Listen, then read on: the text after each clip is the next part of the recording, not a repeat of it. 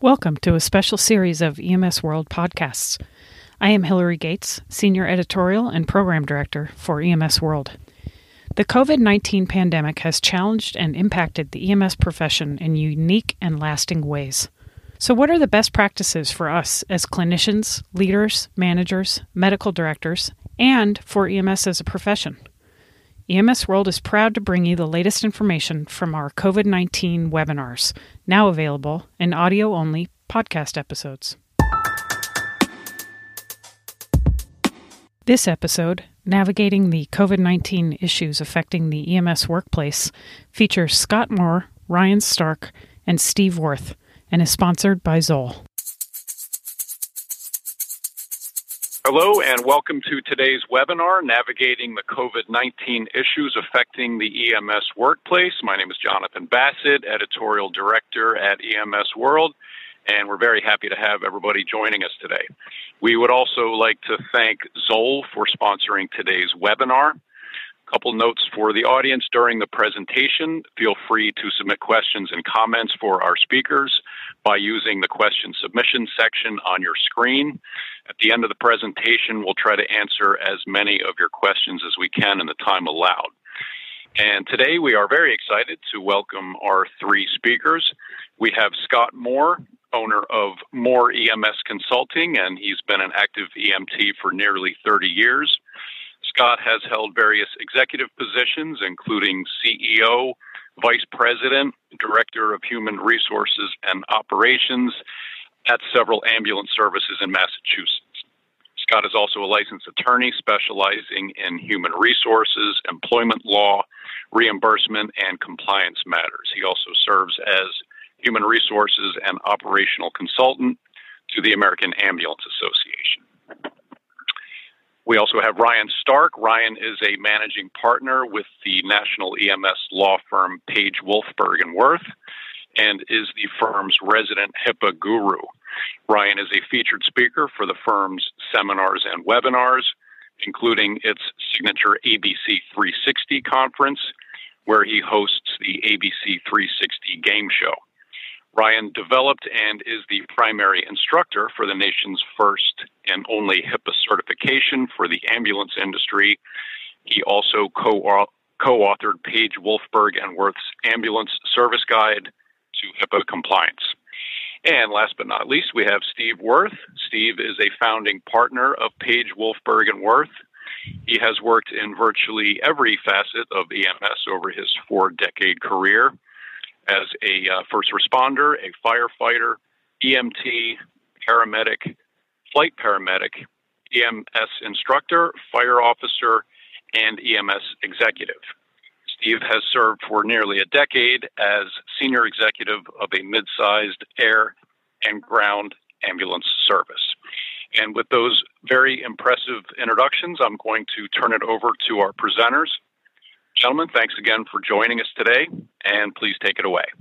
Well, thank you very much, John. And uh, we're just honored and privileged to be here today to deal with this very, very difficult subject in a very challenging time for our nation. We also want to thank EMS World and Hillary and John and the whole team there for reaching out to us to put this webinar together on a very quick fashion. So we, we thank EMS World for taking a leadership role there. We thank Zoll. We also want to say this is a collaborative effort between the American Ambulance Association and Page Wolfberg and Wirth. We're teaming up uh, on this uh, webinar, and we'll be teaming up with other educational activities that you'll hear about soon uh, to benefit the industry and to provide the resources that you all need to better do your jobs on a day to day basis, especially during these challenging times. So we're really glad to be here, and I'm really just thrilled we've got such a great team here today. Of course, I come to the disclaimer slide and uh, have to give the legal disclaimer. And the main disclaimer here is this is stuff that is changing rapidly, folks, from hour to hour, as we all know how this COVID 19 uh, virus is progressing. The law is changing, Congress is, is enacting legislation, we're getting uh, administrative uh, directives all sorts of things are happening. So, what you might hear at this webinar may be different tomorrow. So uh, don't rely on it as a final statement of the law or regulations or policy because uh, so much of this is in flux, and we want to point that out. Also, we're pretty much talking off the tops of our heads here. We we put some hours into preparing these materials and doing the research, but we're also on new ground here, folks. This is uh, uh, you know stuff that things we haven't dealt with before for all of us. You all are operating EMS agencies on the street providing care, and us as lawyers and consultants as well. So uh, it's a learning uh, curve for all of us. So please uh, uh keep that in mind as we go through and, and give you answers because we are going to spend a lot of time answering questions today. So let's get right to it. I want to just give you a quick overview of what we're going to talk about. Scott's going to give us a quick high level view of the current federal stimulus package. We know uh, that the federal government is enacting sweeping changes to many laws. He's going to talk about that to give you an idea of where that is headed. Then we're going to jump right into the EMS workplace issues. And we've come up with a list of the key areas staffing, safety, and screening, pay practices, leaves of absence, and what do you do when people can't work? How's workers' comp tie into all this? What about employment discrimination? What about discrimination against patients? And then Ryan's going to talk about HIPAA and COVID 19 because we also have to respect patients' privacy rights, but we've got some leeway here given the current national emergency that we're in today. And then lastly, we'll wrap it up with some patient destination and reimbursement issues. So that's the game plan. Uh, we're going to leave lots of time for questions, folks. In fact, the good folks at EMS World had promised us they're going to leave this thing on. Uh, as long as we, we have a viable group listening, uh, so this will definitely go beyond an hour today because uh, we want to uh, get your get your questions answered. Well, looking at the context of where we are today, boy, the world has certainly changed in a matter of just a few weeks. But part of the problem too we're dealing with is we are already facing serious uh, crisis situations with staffing issues, uh, reimbursement issues, not getting paid for the value of services we provide. So, you know, we're dealing with a lot of issues already uh, going into this.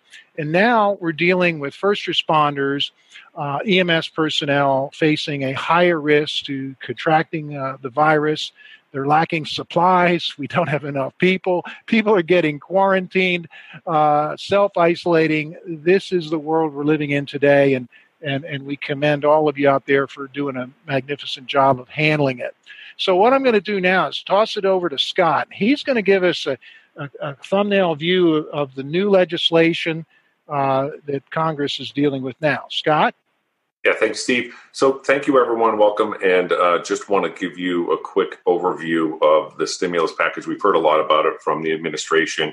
Um, it, there has been at least five versions already, but in its current um, stage, uh, the the stimulus package would provide a whole bunch of stuff on the front end and funding for or requirements that health insurance, um, different the different health insurance providers in the country uh, cover at no cost to um, uh, patients or to any member or um, participant who goes in for uh, COVID testing or any COVID related treatment without any cost sharing piece for the uh, our employees essentially. But really, one of the big pieces, and that we've been hearing a lot about, are this emergency paid family medical leave and what will be emergency paid sick leave relative to the COVID 19 or coronavirus.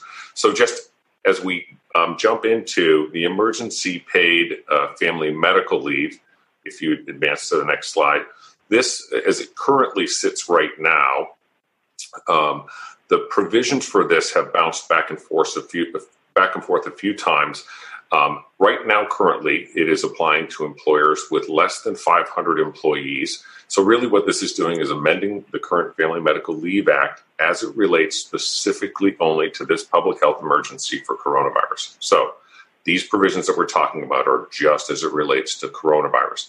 So this applies to employers with less than 500 employees, and what it will provide following the first 10 days of unpaid time, it will provide any employee who has been with the organization for at least 30 days up to 12 weeks of paid job protected leave for the care of a child due to school closure or child care unavailability because of the coronavirus.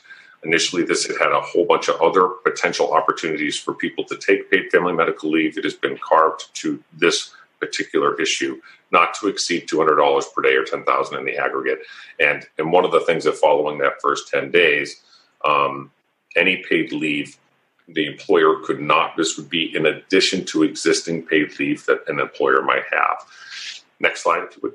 So, really, what this there are some provisions in there to exempt small businesses of under 50 if providing that leave would jeopardize the viability of the business, um, and as well as potentially the reemployment aspects of uh, family medical leave as it relates to employers of under 25 if in fact due to the coronavirus let's say for example the position doesn't exist anymore or the business has significantly shrunk due to um, this quarantine. So uh, in addition there is a provision in there that would provide employers with healthcare emerg- uh, workers and emergency responders. That provides for them to elect to exclude these employees from these provisions. Um, and i you know, not familiar with what the particular legislative intent was behind it, but believing that in fact this group of employees, um, you know, are needed on the front lines. So I think uh, as it stands right now, um, this potentially would not apply to very large employers over 500, or would permit um, employers with emergency responders to elect to exclude those employees from these provisions.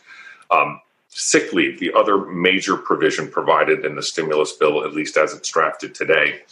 So, sick leave, like family medical leave, provides employers who have less than 500 employees, if you'd advance the next slide, the opportunity to have um, paid sick leave for um, uh, for those employees who are unable to work or telework uh, at the employee's regular rate because of the employee's order, uh, actual uh, uh, quarantine order, and advised to self quarantine by a healthcare professional to seek diagnosis, preventative care related to the coronavirus, or also caring for an individual, such as a child who might be quarantined or advised to self quarantine um, because of the coronavirus, or because the employee's son or daughter, their school has closed, or their child care is closed. Now, near as I can tell, nearly every school in the country has been closed down, at least for the next couple of weeks. So this probably would apply to most people.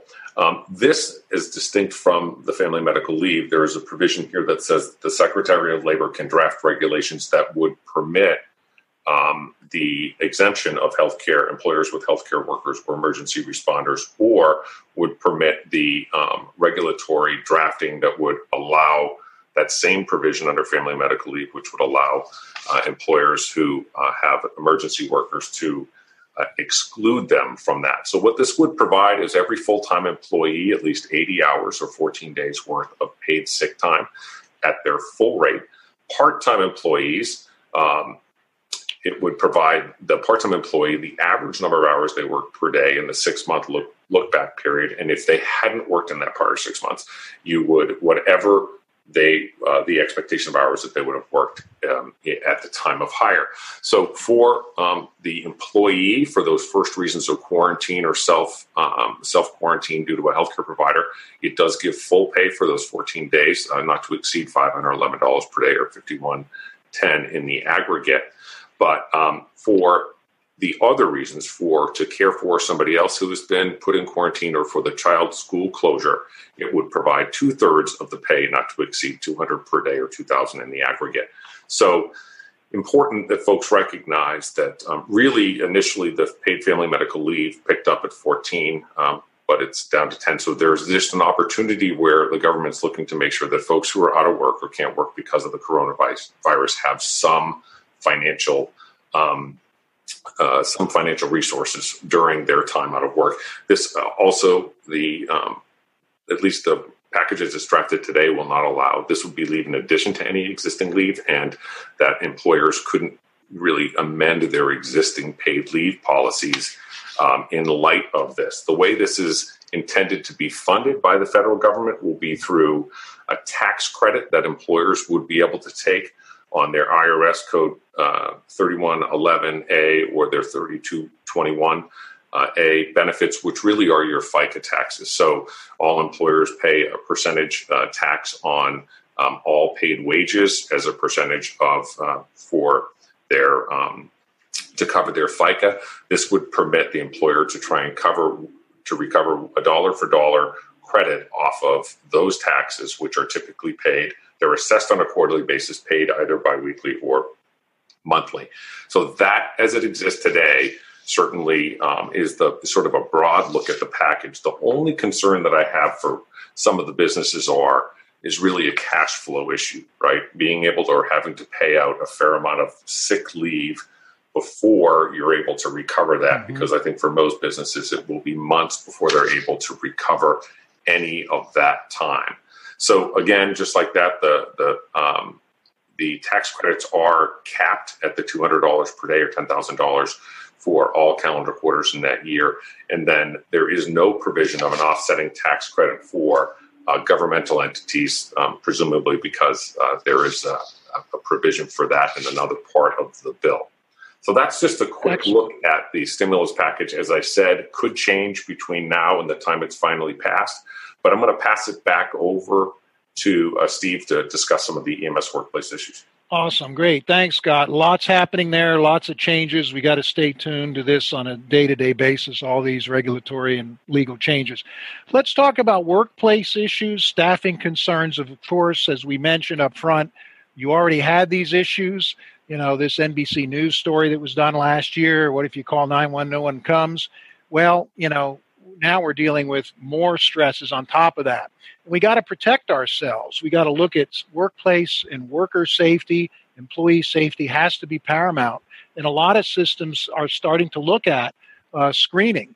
They're looking at callers calling into 911 and being asked whether they're experiencing some of the symptoms of uh, coronavirus, and in turn passing that information along. And Ryan's going to talk about some of the privacy issues there and how there are ways to do all this uh, in a way that's proper that protects our folks. Workplace safety, number one. In fact, millennials, the millennial generation basically is the largest group in the workforce today. Their number one concern is workplace safety. So we as EMS leaders have to do a good job of, of doing our utmost and our best to do uh, what we can to ensure uh, workplace safety. And in fact, OSHA has the old general duty clause that covers just about everything in the workplace, and it says that the employer has a responsibility to furnish a place of employment which is free from recognized hazards that are causing or likely to cause death or serious physical harm to his employees. Yes, that could include exposure to infectious disease like the coronavirus. So we have to make sure we have adequate PPE, we have, have to have adequate policies in place. Uh, and all those things that go along with the, just the general duty to maintain a safe workplace and most importantly, to convey to your people that you are paying attention to this, you're doing your best. There may be shortages of N95 masks and things like that, but we got to let our people know what we're doing absolutely the best we can. And of course, we have the OSHA bloodborne pathogen standard as well. Scott, you want to chat about that and also the interim guidance for business and employers? Yeah, sure. So, uh, you know, as many of you know, we're, you know, EMS providers and other healthcare providers are already required to follow the bloodborne and airborne pathogen infection control procedures uh, as as established by or under the OSHA regulations. The problem I think happens is that many of us become complacent over time, myself included, still working actively in the field. You know, um, oftentimes we will take things for granted. I think people now are starting to get back on board and recognizing that um, if they haven't done the annual training as they should be doing, that we're getting back on there. There have been several programs out there, a nice 30 minute free refresher course offered by a couple of um, different vendors that are uh, you know specific to remind folks to practice um, good uh, bloodborne pathogens and, as we used to say, BSI in the field. Now, as it relates to these specific uh, to the COVID virus, the recommendations the CDC and OSHA have put out both guidance for for not only for business owners but then also for EMS providers, talking about you know there is a problem with PPE shortage, but really getting past just the N95 respirator piece and getting on to the fact that you know for folks who who are who are encountering a known COVID patient, that you really should, in addition to wearing the mask, you should also be wearing eye protection gown and gloves. And, and really, the issue is uh, less about if you're appropriately um, you know, have your PPE and you are appropriately um, protected during the exchange. The concern really is during the doffing process, which is where most exposures actually occur. So, just important that organizations, you know, it's not just enough to have people sit in front of that video. You really need to have your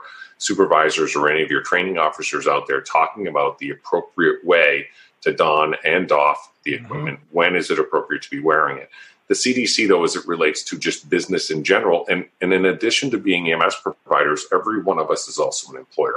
So it's important that we tell folks, and this is good practice generally, t- tough during the EMS staffing shortage that we've seen over the last couple of years, but you need to actively encourage sick employees to stay home.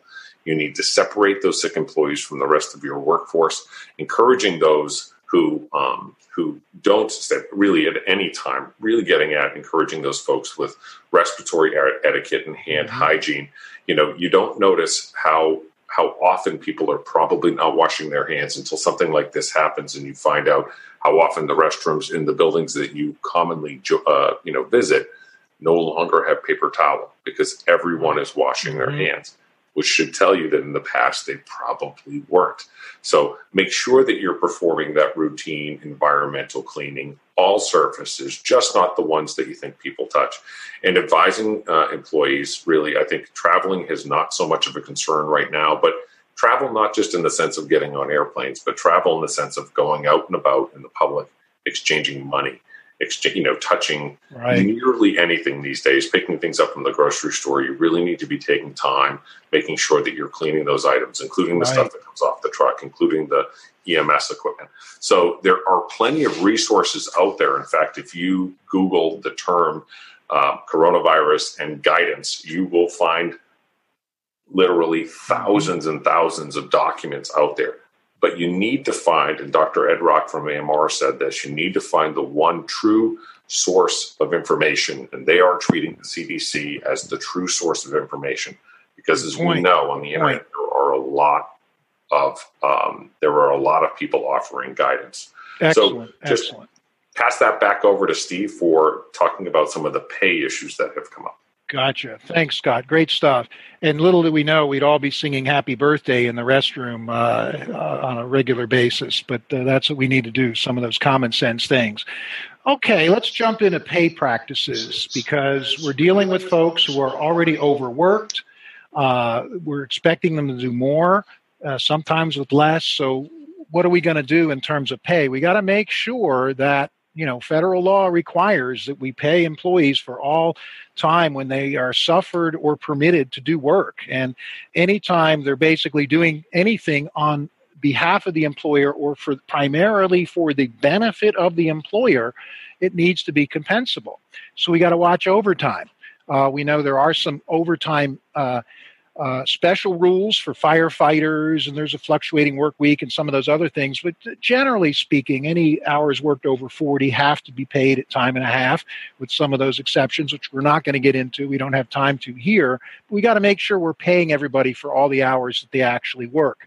We got to be careful about docking employees, docking their pay for, for things when they're maybe not available or whatever it is that, uh, say, an exempt employee, say you've got a, a manager who who uh, uh, has to go home early that day. Well, if they're exempt and they're paid fixed salary, that means they're you're obligated to pay them for at least the full day. Uh, and generally speaking, they're, they're, they're supposed to be working and making the same money week to week, regardless of the hours that they work. But most of our hourly employees, we just got to be careful that we don't say, hey, you know, because it took you extra time to clean your rig or your ambulance, we're not going to pay you for that. No, you have to pay them for that, even if one crew takes a longer time than other people. Same issue with charting and staffing. What we're going to find here is a lot of folks are going to wait to get back to the station to do some of the reports for concerns about being in an environment where, you know, there, there's more likely exposure to infectious disease and so forth. So we got to be sensitive to that. Donning and doffing PPE, that's all compensable time.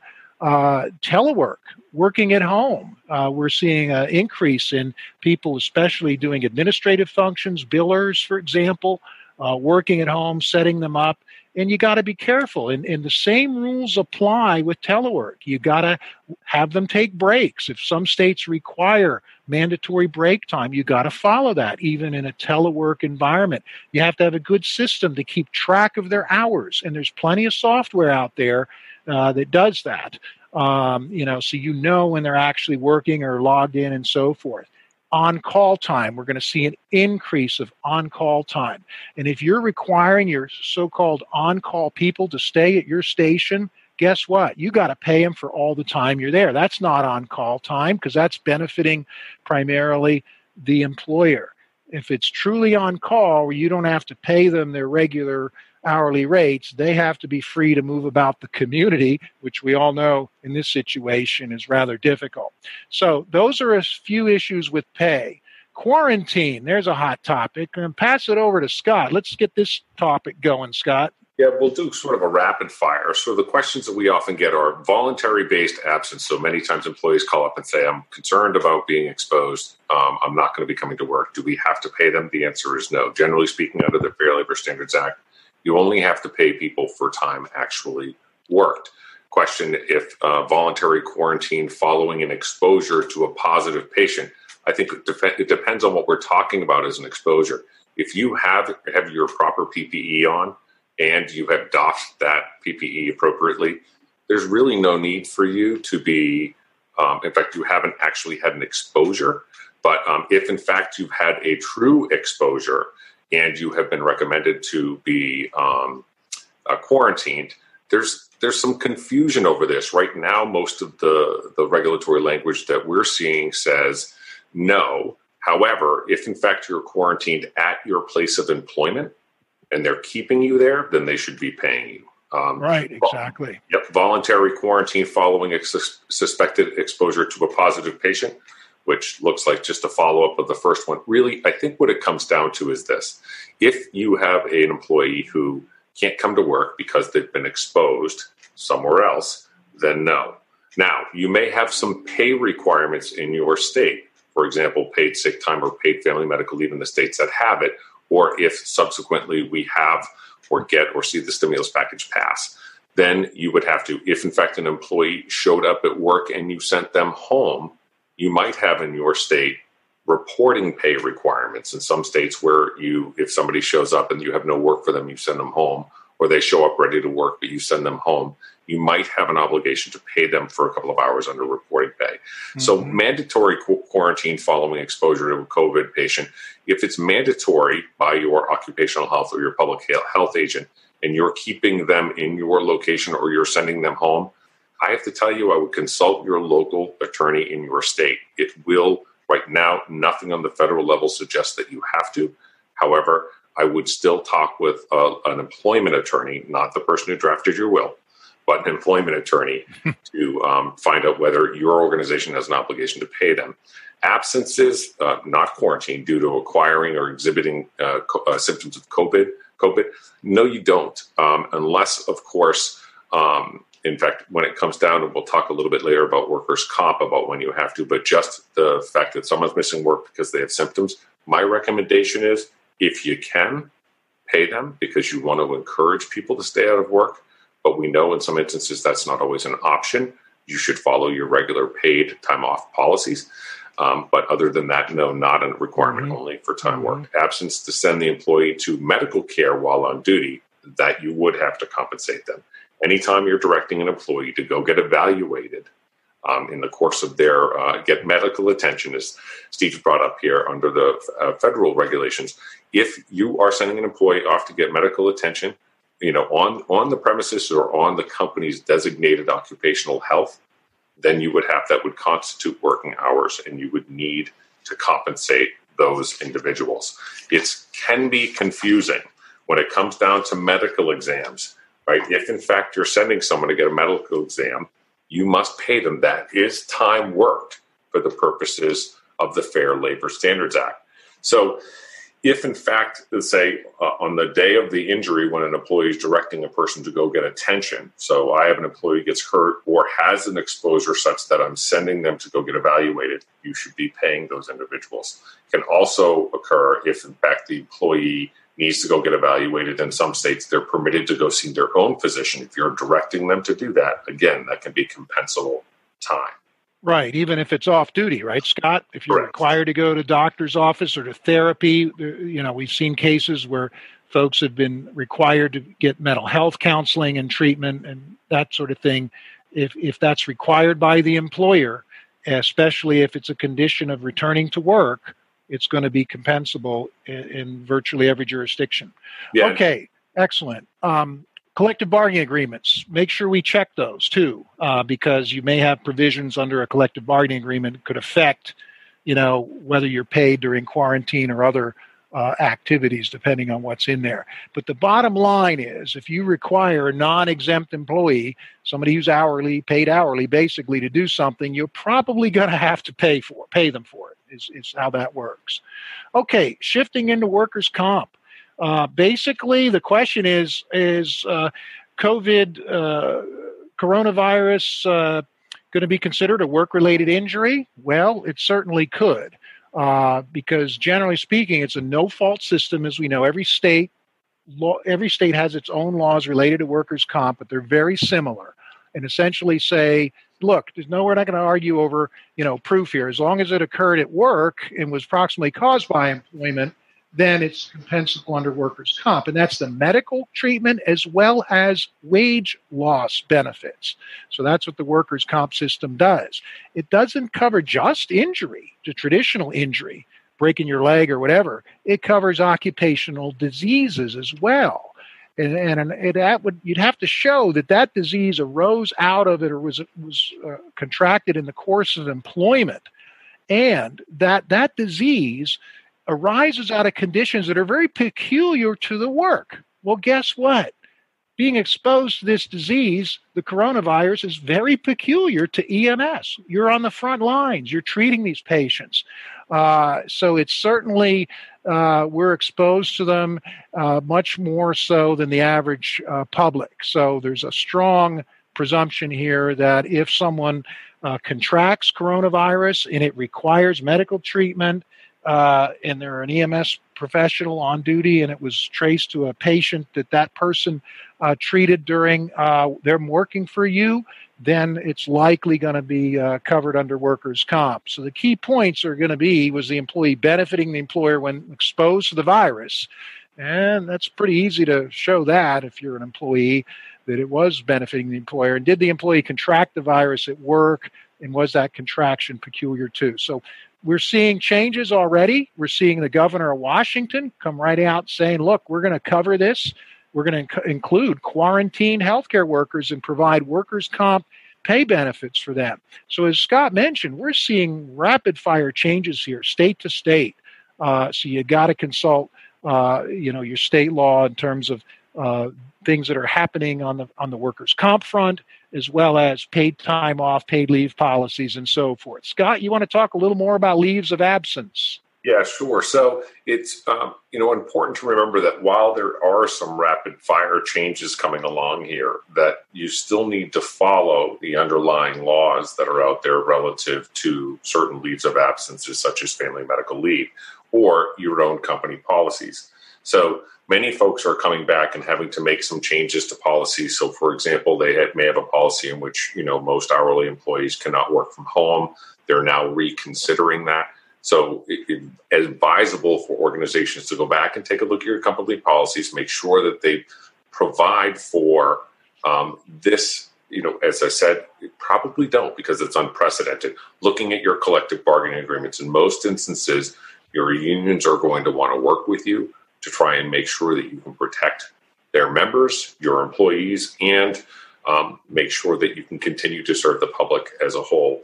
There are many, of course, state laws that provide for either paid sick or paid um, family medical leave or unpaid sick or uh, uh, medical leave because of, say, maybe a number of hours. The uh, Federal Family Medical Leave Act certainly there are multiple uh, multiple situations which that may apply here, and we'll talk about that in a second. But then certainly short term uh, disability, and then, of course, workers' compensation, which Steve touched upon. So, under family medical leave, I've often been asked if I am um, diagnosed or if I am quarantined as a result of um, the coronavirus, will that meet or, or permit me to take family medical leave? And by and large, depends. For most people, no. In order to qualify for family medical leave, you need to work for an employer has 50 or more employees within 75 miles. You need to have worked, um, you know, 1,250 hours for over a 12 uh, month period, and you must have a serious health condition. In most instances, for the average person, being exposed is not going to meet the definition of a serious health condition, nor is even probably contracting the illness unless you have some of the um, other issues. Because a serious health condition under FMLA is an illness, injury, or impairment, physical or mental condition that involves an inpatient care or continuing treatment by a healthcare provider. So, for most folks with uh, COVID 19, they're in fact being told not to. There's some remote treatment, but by and large, this thing just has to run its course. So it's important that you maintain and still log all of your requests for family medical leave, that you follow the rights and responsibilities notice and the designation notices in those instances. Because keep in mind, there can be people who have a serious health condition that gets exacerbated by exposure or contraction of COVID 19 that may actually meet the definition. So it's important that you continue to to follow those good practices. Right, right. I absolutely. And I think probably where they would be covered if they're going to be covered is under the continuing treatment by a healthcare provider. Because as we're hearing with this uh, uh, virus, some of the recovery times are longer. They're going to be longer than traditional flu, and so that's that's an area where it would probably be covered if it's going to be covered. So, okay, employment discrimination. Scott, you want to touch on that a minute? Yeah, sure. So often uh, there, this comes up in a couple of uh, different, um, in a different couple of different ways. One, when folks are asking if they can perform a medical screening or take the temperatures of employees who are coming into work. And you just need to be careful there. But we'll talk a little bit about when it comes to the ADA. Some of your folks who may have a disability that is being managed, um, and that disability, just as it's defined by the ADA, is a physical or mental impairment that interferes with one or more major life activities. So, as we know, we are obligated to go through the interactive process with any employee who we either perceive to have a disability or does have a disability. And, and so it's important that we understand that, that, that this whole thing can be exacerbated, right? Their underlying disability that may be just fine and, and accommodated um, normally now is is is having or running into some difficulty. So you need to look at those essential job functions. That's why job descriptions are so important. The interactive process, which really is that back and forth process between you and the individual who may have a disability, um, and and then trying to find that reasonable accommodation, which may be someone who, let's say, for example, is pregnant and pregnancy and its related medical conditions can reach the level or, or be or meet the definition of a disability under the ADA, and you might be required to provide an accommodation if, in fact, it does. That interactive process, which you should document. Generally right. speaking, the only time that you can keep somebody out of the workplace is if their presence in the workplace you, you were unable to accommodate um, that that disabled per- person and their presence in the workplace would create a direct threat to the rest of your staff. Right. But what you really want to watch out for when it comes as a direct threat, that's a pretty high standard. As we get to the next slide, you'll right. see the direct threat really is that significant risk of substantial harm to the health and safety of individual the individual themselves or others and it can't be eliminated by the reasonable accommodation. Yes exactly. Yeah. Go ahead. And this is an area don't you think scott where where we could see the direct threat defense being used because someone who's infected and is contagious could certainly uh, provide be a significant risk to to others in the workplace wouldn't you think? Yes, for sure. Absolutely. And the good news about the ADA, too, is even though there might be protections there for employees, uh, the ADA doesn't generally cover temporary or transitory conditions. So, one of the things employers would argue is this was a transitory condition or temporary. Uh, but again, that's why we have all these other laws to, to provide protection for employees that uh, we're going to see uh, emerge. Disability related inquiries, I guess the extent here we're seeing a, uh, you know, generally speaking, medical screenings and inquiries are uh, things you're not allowed to speak uh, or question employees about, generally speaking. Uh, there are some specific uh, provisions there before you offer uh, employment to someone. You can't make any inquiries about medical issues. After you make an offer employment before they start working, yes, you can, if it, as long as you subject everybody to the same requirements, uh, like f- pre employment or post offer physical exams, that sort of thing. And during employment, that's what we're dealing with here you can't make uh, disability related inquiries unless they're job related and consistent with business necessity. Uh, uh, when you have reasonable belief that the employee's ability to perform essential functions would be impaired by the condition or they pose a direct threat. Uh, it really comes down to is it consistent, uh, job related, and consistent with business necessity? That's really the key. Now, when it comes to pandemic preparedness, uh, the government has put out a uh, bulletin on that in terms of reminding everybody that we don't throw all the uh, anti-discrimination uh, laws out the door and there's specific provisions there. But the good news is that we are relaxing in a, in a pandemic situation where we have uh, a national emergency. There's some relaxation of these related to these inquiries. So bottom line is here when dealing with uh, you can hear me okay Ron? Um, there's different provisions, and during a pandemic, influenza pandemic, that sort of thing, uh, you are allowed to do things like take patients' temperatures.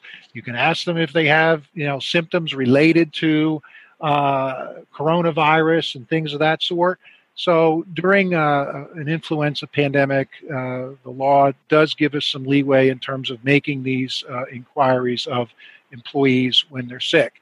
Uh, must you continue reasonable accommodation for employees with known disabilities, barring uh, undue hardship? Yes, you, you, are supposed to do that. The law requires you to do that. Uh, even during a pandemic, uh, those responsibilities continue, and only when you can demonstrate that the person poses a direct threat, even after that reasonable accommodation, can you lawfully exclude them uh, from employment. So, yes, good example of this. What about if you've got an employee now they're going to do telework uh, and a person you provide them with accommodation in the workplace? Do you have to provide that accommodation in the telework environment? And the answer is yes. Here's an example of a biller. So you have a biller with low vision as a screen reader on her office computer. That's a reasonable accommodation in the workplace. Uh, you issue computers to all your billers. You send them home. You got to give her the same equipment to help her uh, read that screen. So you can't say, well, we're not going to do that. Uh, we're in a pandemic situation, a national emergency. No, you still have to do that because you have been providing that uh, to that uh, individual. Okay, um, refusal to work with another employee, generally speaking. Uh, if a disabled employee needs the same accommodation at telework, yes, we, as we said, uh, refusal to work, basically, no, you cannot uh, allow people to refuse to work with other employees because of their fear of contracting a disease. Now, there's some issues with OSHA in terms of the right of the employee to challenge that. Scott, do you want to touch upon and, that? And just on that point, um, important to recognize that if an employee calls up and says that they're refusing to come and work, that you that you dig a little deeper because it may very well be that while you think you have all the PPE and the necessary equipment for your employees to be protected, that what you may not realize is a particular uh, station location or vehicle may have been cleaned out, and so they're actually refusing to work because they don't have the equipment that they feel they need um, uh, to uh, protect themselves. So it it could very well be for a good faith refusal. However, you need to dig a little deeper um, to make sure that that's not that's not what's behind the refusal. Absolutely, absolutely. What about patient discrimination? in our folks refuse yeah. to treat a patient? Yeah. So this is uh, under um, a few years ago, and there has always been an equal access issue as it relates to healthcare. The ACA, uh, when it was passed, included a provision in Section 1557 regarding patient uh, access to care and non discrimination. So um, there was actually a release here by HHS not more than just a few days ago, reminding folks that those access to care issues still exist and they're still being enforced, including the um, requirement that employers provide the um, tools and accessories necessary to ensure that employees can take meaningful access. I mean, meaningful, uh, meaningfully participate, like the you know limited English proficiencies and the disability-related um, communication things that empl- employers are still obligated. But when it comes down to a paramedic refusing to treat a particular patient, so if, for example, a patient um, has COVID 19, you really one, we don't get to choose who we do and don't mm-hmm. transport in most instances. Secondly, especially not based upon potentially some you know illegal discriminatory intent because of someone's appearance or their national origin. You need to understand that you know the obligation, by and large, as any entity covered by the ACA Section 1557, and frankly, almost every state law as it relates to your licensure as an EMS agency, you cannot discriminate and decide that you're not going to transport a patient based upon um, their illness or potentially watch for that, what's often called an unconscious bias, yes. but watch for that as well. Exactly. And we saw this happen after 9 11 with discrimination with respect to people of Middle Eastern origin. Now we're seeing it with COVID with uh, people with Asian origin. So, Okay, Ryan, let's uh, kick it over to Ryan and talk about HIPAA and COVID 19, patient privacy stuff. Take it away, Ryan. All right, thanks, Steve.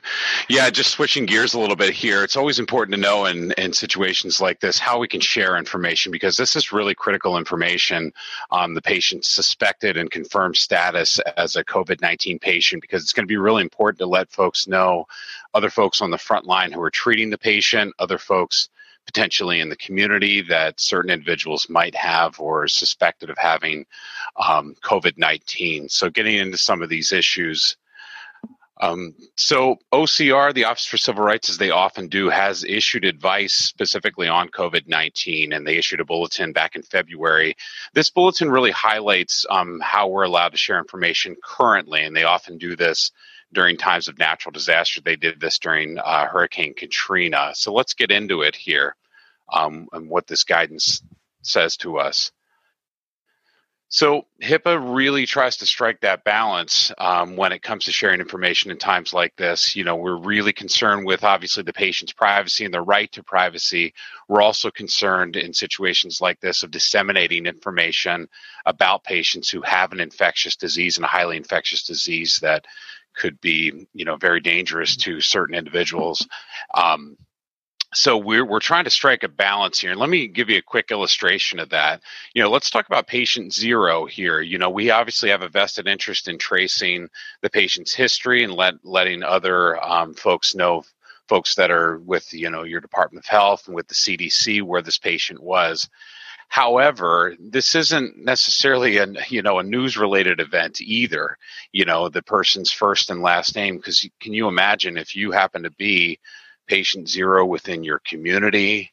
Um, you know, and it might not just be patient zero in the United States, which is obviously, you know, a newsworthy event, but it could be patient zero in your particular township or city or your community. And when people find out about this, there's a lot of fear that's been spread about uh, COVID 19. So we need to respect the patient's privacy in these situations so that we do, you know, make sure that they're not, um, you know, uh, they're not chastised or you know um, come under speculation and people don't find out who this individual is if they don't have a right to know who who that individual is. So obviously you can disclose protected health information for anyone who is involved in treating that patient. That um, that concerns both treating the patient directly and handling the patient. So other ems providers obviously you, you know the folks that are responding with you fire the police department um, you can share information you know if they need to uh, wear ppe and, and know of the patient's status you can uh, share that information with them, obviously your fellow staff members, and then any receiving facilities, any healthcare providers on down you know the chain of care and the continuum of care here need to know about the patient's suspected or confirmed status of, as a covid-19 patient. Obviously when they come in it's going to be suspected status and we're going to let them know you know what symptoms they're presenting with but they need to know you know if this could be a suspected covid-19 patient. Get a lot of questions. I'm sure we're going to get a lot of these in the q&a session this afternoon. What about dispatch communications?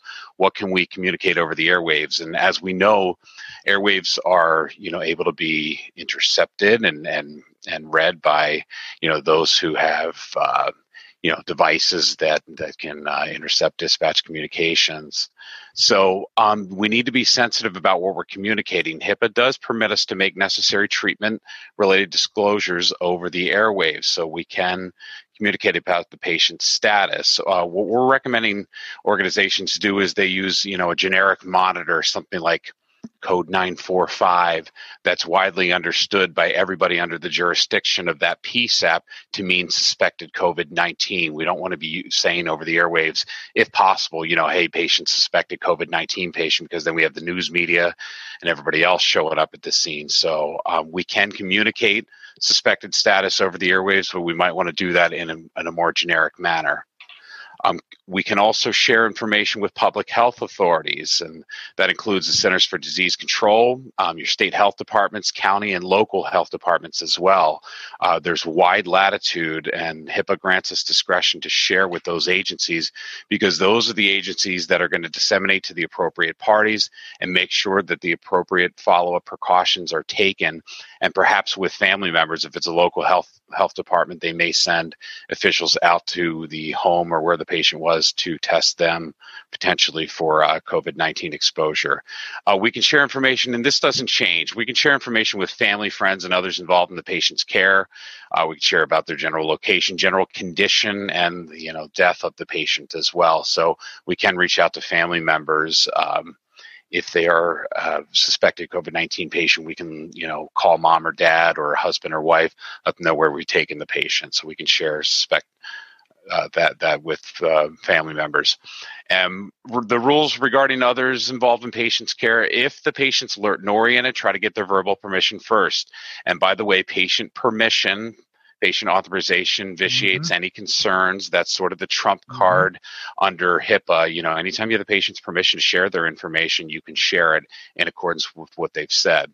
If the patient's not able, you know, they're unconscious or incapacitated, make sure you determine that it's in the patient's best interests, and then you can share that information with those individuals. You can also share information with the disaster relief organization.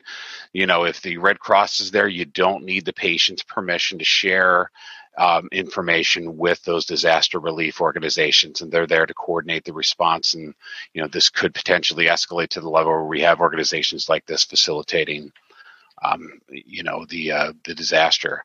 Uh, you can also, and this is a very wide permission. Um, anytime you need to release protected health information, this is necessary information that would prevent a serious and imminent threat to the patient, the public, or anybody else um, you may share that information. So um, go ahead and advance here. When we're talking about that again it's very broad. You know if you believe somebody is or could be in imminent danger because of covid-19 exposure you can tell um, that person or anybody with the ability to stop that threat. You can lo- lo- notify the local police department, you know, or whomever, you know, healthcare agency, or if you need to notify somebody who, you know, was, was just might have might have just been exposed, you can let them know anytime you need to prevent a serious and imminent threat. And, you know, because COVID 19 affects people different ways and there is a potential for, you know serious repercussions we can let people know.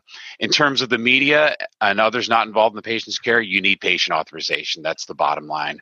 We don't go uh, talking to the media about what has just occurred. You know when those patients got treated for ebola emory university got patient permission and express patient authorization um, in order to share that information with the news media. So, not talking to the news media about these issues. Ryan, wouldn't be a, a good response? The media would say, talk to the health department or the public agency involved with this uh, in terms of releasing information, the public health authorities.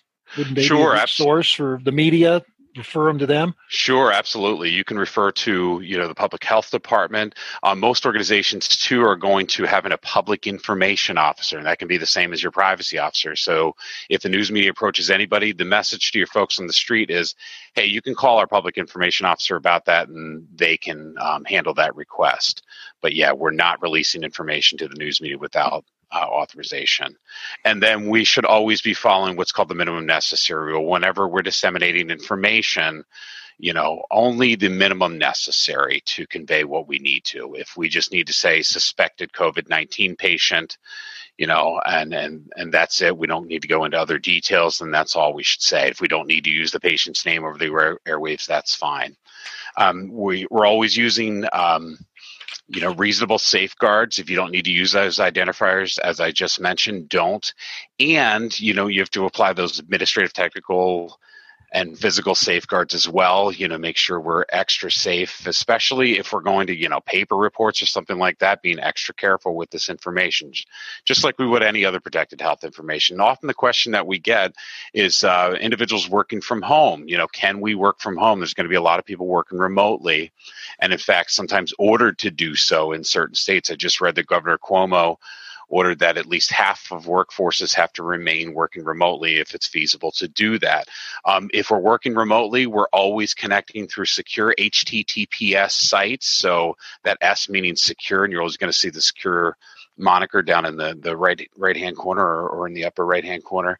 If we're connecting to the server, VPN connections, and then your policy should be you do not ever store things locally on mm-hmm. your computer and dragging it to the recycle bin folks does not make it go away and then the way that the way that we track that too is we can run audit logs on all that activity on our system both on our server and within applications so you need to remind folks that hey we're monitoring that activity and we can check to make sure that um, you're you're taking appropriate steps. There is a waiver in effect. However, this is a very limited waiver, and I want to make clear that you know they've carved out some exceptions to some of the rules. This waiver only applies to hospitals and only 72 hours at, from the time that the hospital implements its disaster protocol. So if you work for a hospital-based organization, that's who this waiver applies to. I'm happy to take questions to this during the Q&A session as well. Okay, excellent. Very good. Uh, let's just spend a minute or two here on the last subject for today's webinar patient destination and reimbursement issues. We're going to cover this very quickly. You have the materials there, and then we want to open it up for questions because we know we're going to have a lot of questions. Keep in mind that Medicare pays for transports only to covered destinations that's hospitals, SNFs, critical access hospitals, home to the patient's home for discharge if they require an ambulance, dialysis centers, we know influenza screening or treatment sites that are not hospitals or SNFs or critical access hospitals are not covered destinations under Medicare, under Medicare, but other insurers may pay. You got to check with them. Also, we're going to find you're going to be transporting patients to more distant facilities because your community hospital might be filled up, uh, EDs overcrowded. You may end up going further distances than normal. And typically, that's going to be covered if you could show and document that you know that is in fact the closest appropriate facility that's 40 miles away because all the other ones are not accepting patients uh, just this week uh, of course hhs issued section 1135 waivers and waivers of some of the uh, provisions of the regulations related to uh, covid-19 uh, there's materials on that. The government has always been uh, has provided these waivers in the past with the hurricanes, Katrina, Harvey, the H1N1 of about 10 years ago. So we've had some limited waivers where there's been some leeway given in terms of patient destinations, returning patients back to their original destination if they had to be evacuated. And one area we're going to see is treatment sites that are off site. We're going to see MASH tents come up. We're going to see, uh, you know, screening patients at another location, perhaps. That is permissible under these waivers as long as the hospital applies for the waiver and then that uh, screening facility that might be offsite as long as it's connected with the hospital and that then becomes an approved destination for an ambulance transport under the regulations. But again the hospital has to uh, make sure that's designated and it is a part of the hospital. So i think we're going to see a lot of uh, that going on also, we've got state related waivers. We've seen some states waiving staffing requirements Uh, some require two EMTs. A state might say, okay, we'll go with one EMT and a driver, uh, equipment protocols, and even looking at non traditional ambulance transports. Lastly, just want to mention patient assignment of benefit signatures. Yes, we need to get patient signatures to assign benefits. The required paperwork that's necessary. Uh, we certainly know that every patient should sign unless they're physically or mentally incapable of signing. And yes, patients with infectious disease or suspected of having uh, COVID 19, as long as there are infection control procedures that are required, such as barrier precautions. We have a patient who's coughing and hacking with a fever and and short of breath, and, and they have to have a mask and gloves, perhaps. Uh, these are things that would indicate why the patient uh, could be seen as physically incapable of signing. Okay, we got to make sure this is documented. We cannot let this be a reason that you know you just put PUTS patient unable to sign COVID. You know PUTS dash COVID. That isn't going to cut it. You got to have good documentation to support those infection control procedures, hopefully supported by uh, uh, clinical signs and symptoms that are documented. And of course, your crew members can never sign the patient's name.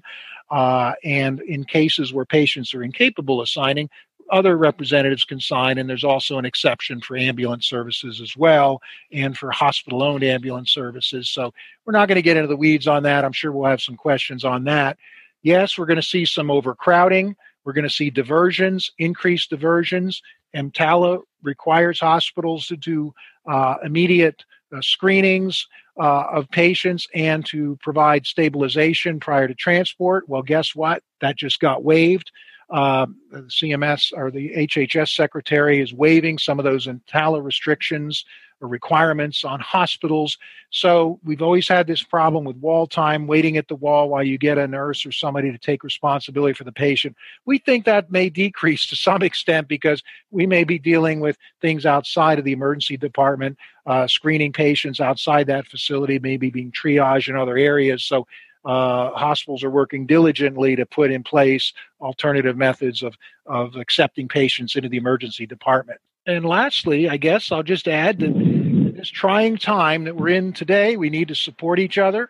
Uh, everybody's nerves are going to be on edge. Uh, we're, we're, we're working very long hours, everybody, and, and we just need to look out for each other, support each other, ask each other how we're doing, and, and, and what we can do to help our, our fellow EMS uh, professionals on a day to day basis during this uh, difficult time. And there are resources out there for support uh, certainly uh, your your organization has them, and uh, these are the things that we need to consider and think about because we have to protect our own if we're going to be a, be able to do a good job in protecting those patients. So, we also want to thank you all for what you do for your communities. Uh, I want to thank uh, our co-presenters today, Scott and Ryan, myself. There's our contact information, and now we're going to open it up for questions. Back to you, folks at EMS World. Thank you very much to Scott, Ryan, and Steve. Certainly a lot to digest here. So um, we'd like to open up the discussion now to the audience. We're having a lot of questions come in. And so at this point, feel free to um, take it away. Okay, thanks, John. It's great to be here. And uh, we're here in our office in Pennsylvania. The governor has shut everything down except uh, non-life sustaining businesses. So apparently uh, that means uh, we're not a life sustaining business, but we, we're here today anyway. Uh, we got a lot of questions, tons of questions actually. Uh, and we're gonna, I'm gonna moderate those and try to uh, organize them in a way that we hit the main points. We're gonna go for about half an hour and see where we are. We want to get as many questions as we can. First question out of the box: An employee refuses to allow a facility uh, to take his or her temperature as they're bringing a patient into the facility or out of the facility. The employee says, "It's my constitutional rights. You can't touch me. You can't. I, am not. Shouldn't be required uh, for you to take my temperature." Uh, what do you think about that one, Scott? So um, we've gotten this question a couple of times, and I and I hate to tell that employee that in, in really virtually every instance, and in particular during this pandemic, I would suggest that that the employee is is heading down the wrong path.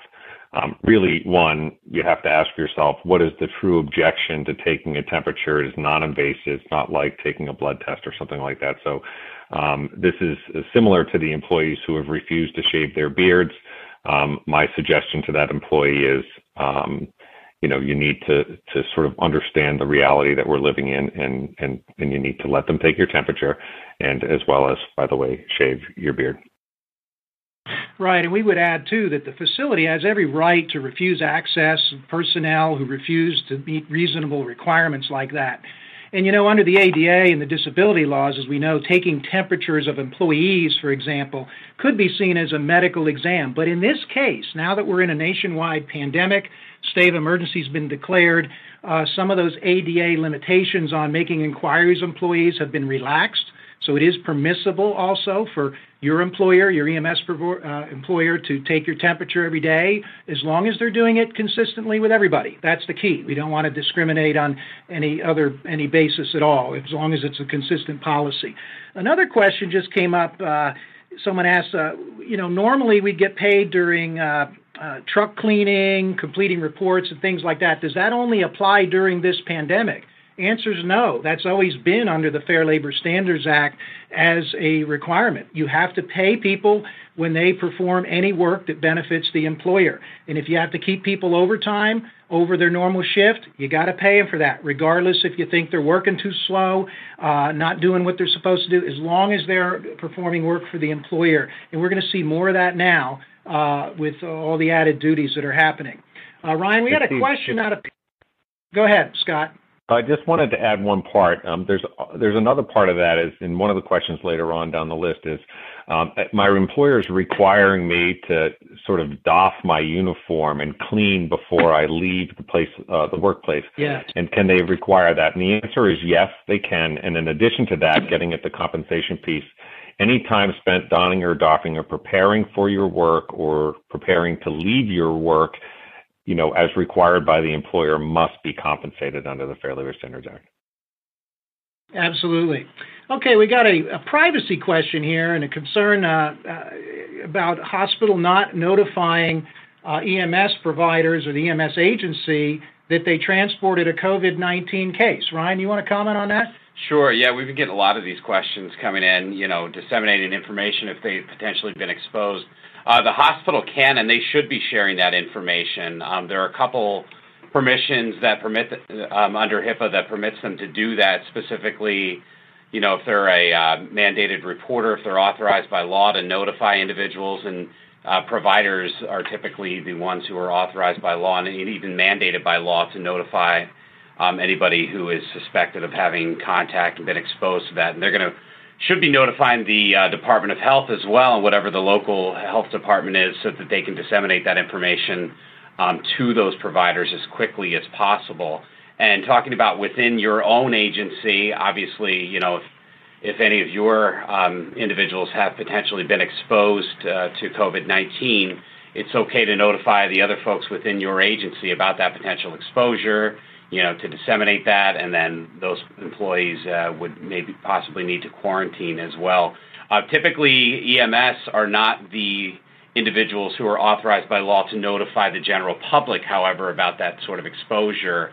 Um, they would notify, you know, the providers uh, who received the patient, but they should uh, be notifying, you know, the regional and uh, regional council and health department, but they wouldn't go back, for example, to all the neighbors and let the right. neighbor, neighborhood know mm-hmm. that, hey, you know, the neighbor uh, potentially had COVID 19. That would right. be up to the public health department, and they should be reporting that information. Uh, to the appropriate parties. Absolutely. It's really the health department's responsibility to make those notifications. But there's an interesting provision under HIPAA, as we said, that you can disclose as a, as a covered entity uh, protected health information to avert a serious threat to health or safety. Sure. Now, we haven't seen that really come into play much, Ryan, have we? But now we've got a, a national emergency, and, and you're allowed to do that uh, if it, you know, if, there, if it would lessen a serious and imminent threat to a person or the public, and that person reasonably believes uh, that it would do so, and that you give that information to somebody who you think could actually prevent or or lessen that threat. You want to comment on that because that's really an area that's we're seeing being used here. Sure, absolutely. You know, if you think that somebody has been exposed and they you think that there's an immediate threat to them as well, um, you would be able to, under that exception, use discretion. And in fact, there is a good faith uh, presumption under this exception as well. As long as you're acting in good faith and you feel like somebody has been exposed and you need to let them know right away, you can do that. Um, you can also notify other parties, you know, police departments, things like that. So if other departments are responding with you as well, you would need uh, you would let the uh, police department, the fire department know about the, the suspected uh, COVID-19 patient, you know, because they wouldn't necessarily be exercising universal precautions when they showed up on scene. So anybody within the vicinity of that patient, uh, you can let them know, and, and HIPAA permits you to do that. Here's a question uh, for you, Scott, related to uh, an employee's out on a cruise and uh, just got back and has to limit their contact for 14 days. Are employers required to pay the employee for those 14 days that they can't come to work because they're uh, mm. under, you know, self-imposed or, or, you know, quarantine, if you will? Uh, what's your comment on that? Yeah. So um, the the provisions that we spoke about, the part of the stimulus package under HR 6201, uh, won't become effective. While it was passed earlier this week, it won't become effective until April 2nd. Um, the discussion or the belief is, in, in, the drafting of the regulations between now and the time that uh, hopefully that we get before April 2nd, we'll see whether this is going to be retroactive, which I believe it is. Um, but so just absent any of the potential federal relief, so the employee who returns from traveling abroad um, under this uh, 6201, if in fact it is retro- retroactive, would include on the sick time, um, provided, of course, that um, as we talked about during early in the presentation, that um, under the um, the legislative language that the Secretary of Labor may draft language that would allow an employer who of EMS response personnel to exclude from the definition um, any EMS re- response personnel for uh, those provisions. But absent the federal piece, uh, employers need to take a look to any one, any existing state paid leave. Um, so, for example, in the state of New York, um, Governor, I'm sorry, the city of New York, uh, Governor Cuomo, let me back up the governor of New York passed emergency sick leave yesterday, but one of the provisions in that leave that was um, passed yesterday says that any employee or any employee who was out traveling on their own and essentially upon return was placed into precautionary um, quarantine would not be eligible for paid leave under this new New York state paid leave. So then reverting back to any other, many states in the country do have paid uh, mandatory paid leave as part of a state paid leave, existing paid leave. In that instance, the employer employee would likely be eligible under that situation to uh, avail themselves of their existing paid leave benefits. And then, of course, for those employers that don't have mandated state paid leave, if the employer had any other paid sick leave benefits that they offer to their staff, they would need to be able to make that available to them um, in this instance. Great, excellent. We also had a question about states relaxing their EMS regulations for staffing, equipment, sort of those things. Like if a state might require uh, an EMT and a paramedic, and they say, okay, now you only need one paramedic. How does it affect the individual's license? Uh, well, it really shouldn't affect the individual's license. This is a special exception uh, under the period of time that that particular state would allow for that relaxation of the regulation, so it really shouldn't have any impact on that. Uh, Scott, what about labor unions and how do they tie into this? Uh, what should employers be doing in, in talking? Should they be talking to their unions now about implementing policies like work at home policies and things like that? Yes, for sure. Great question. So um, there are provisions within the, uh, the, the act that was passed earlier this week in the stimulus uh, uh, package that relates to multi-employer uh, bargaining agreements, and certainly um, for folks who are members of unions, your employer should be speaking with your union representatives anyways. By this point, um, oftentimes as, as um, union or labor organizations are negotiating their collective bargaining agreements, often we don't ever sort of contemplate a, a, pandemic as we're experiencing today. In fact, I think for most of us, we've probably never seen anything even remotely close to this in our entire career. So this is going to be something that may or may not be contemplated during the collective bargaining piece. So employer and, and labor union should be working together to make sure that they're providing able so that the that the organization can still provide and respond to um, providing health care to folks out on the out in the field, but then also making sure that there are provisions to protect those EMS responders who, frankly, are at a far greater risk of contracting or being exposed to the illness. So um, there should just be a great and open and ongoing dialogue. There should be regular daily conversations between union and employer. Absolutely, and related to the uh, questions turning regarding state laws and what about people functioning across state lines. Oh, Doug Wolfberg has just walked into the room, my partner. He's very active in the EMS Compact. You want to mention that, Doug, and what well, that's about? Thanks, Steve. A for effort on the drama. I, I actually been listening the whole time uh, just to, to learn stuff from you guys. You, you, you guys are experts. Uh, one thing that I've been privileged to work on is to be counsel to the, our firm is counsel to the Interstate Compact called Replica, which is Recognition of EMS Personnel Licensing Interstate Compact. On Monday of this week, the compact was declared operational. There are, in light of the COVID crisis, there are 20 states who have signed on to the compact by passing a state law to join it.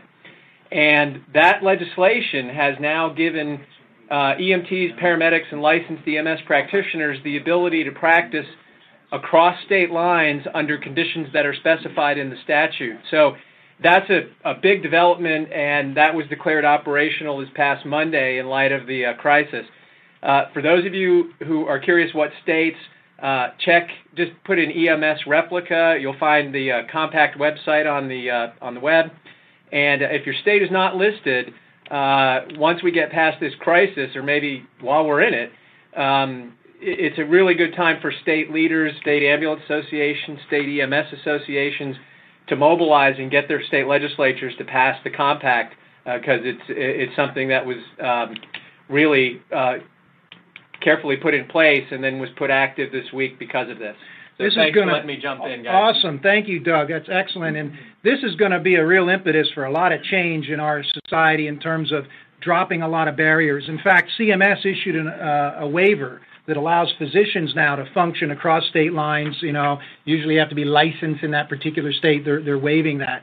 Uh, another question came in uh, concerning employees of pre-existing conditions such as heart disease or other things that would be considered a, a, disability under ADA. Do you still have an obligation under this circumstance to provide them with the normal reasonable accommodations? The answer is yes, yes, and yes you still have an obligation. In fact, even if you have that person work at home, you've got the obligation to provide reasonable accommodation there. Now, what about situations? Are you required to let somebody with COVID 19 work? No. That person, number one, it's seen as a transitory uh, illness, so it's probably not a disability under the law. And secondly, that person would pose a direct threat. This is an area we're going to see that direct threat defense uh, certainly come into play because that person could be a direct threat to others in the workplace.